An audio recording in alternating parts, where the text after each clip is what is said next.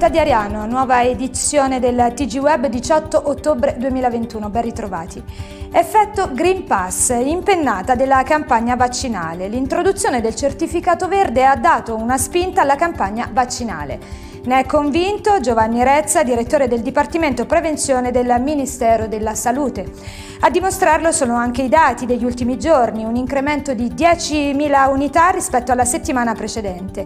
Dall'entrata in vigore del Green Pass obbligatorio è aumentata anche l'attività delle farmacie e i dati confermano che i tamponi effettuati sono stati superiori al numero di certificazioni rilasciate. Questo dimostra che tra i non vaccinati una maggioranza per ora opta ancora per il tampone per poter entrare in ufficio o in fabbrica.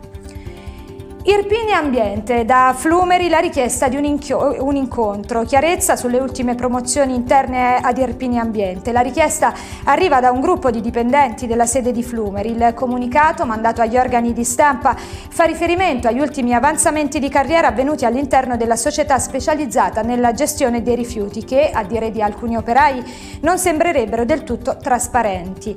Chiedono poi un incontro con i dirigenti per conoscere i criteri adottati nella decisione di promuovere promuovere alcuni colleghi anche con meno anni di servizio. Ad oggi scrivono ogni tentativo di chiarimento con l'azienda è stato vano. A conclusione del comunicato i dipendenti hanno espresso le loro aspettative, ossia che il messaggio venga letto da chi di dovere così da convincersi ad aprire un tavolo di discussione per spiegare i criteri che hanno portato a queste promozioni.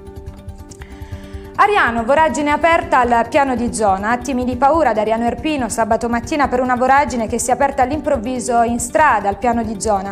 Un operaio di 49 anni nei pressi del palazzetto dello sport è rimasto ferito. L'uomo stava raggiungendo a piedi la propria auto quando ha visto il suolo aprirsi davanti a sé. Subito soccorso da alcuni passanti, il 49enne fortunatamente ha riportato solo ferite lievi ad una gamba e qualche graffio.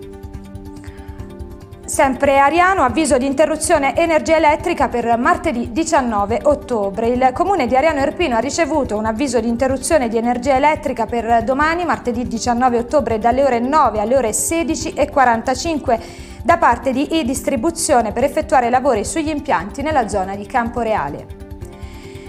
Montefredane, tir in fiamme, indagano i carabinieri. È di probabile natura dolosa l'incendio che si è propagato a Montefredane in un deposito di autoarticolati. Le fiamme, domate dai vigili del fuoco, hanno completamente distrutto 11 tir. Nessun ferito, fortunatamente, indagini in corso da parte dei carabinieri del comando provinciale di Avellino, immediatamente intervenuti sul posto. Tecnici dell'ARPAC sono al lavoro per il monitoraggio dell'area per verificare i danni ambientali prodotti dall'incendio. Con ordinanza sindacale è stato disposto il divieto della raccolta di prodotti agricoli. Passiamo adesso allo sport PSB Irpinia, vittoria nel big match con la Lamezia. Le ragazze di Mister Battistone si sono imposte per 4 a 3 sulla Royal Team Lamezia nel big match della seconda giornata del girone D del campionato di Serie 2 di calcio a 5 femminile. Le reti irpine sono state firmate da Linza, Braccia, Del Gaizzo ed un'autorete di Capuano. Le Lupacchiotte restano in testa punt- con punteggio pieno dopo due giornate. Prossimo impegno fuori casa contro la Woman Futsal. Virtus Basket Ariano Erpino, primo ruggito per le leonesse. Successo in trasferta per le ragazze di coach Iovini che si sono imposte per 63 a 62 sul campo del basket Stabia. Tra le arianesi è stato il capitano Emanuela Moretti la miglior realizzatrice del match con 22 punti, poi Martina Puzio con 17 e Roberta Ferretti con 13 punti.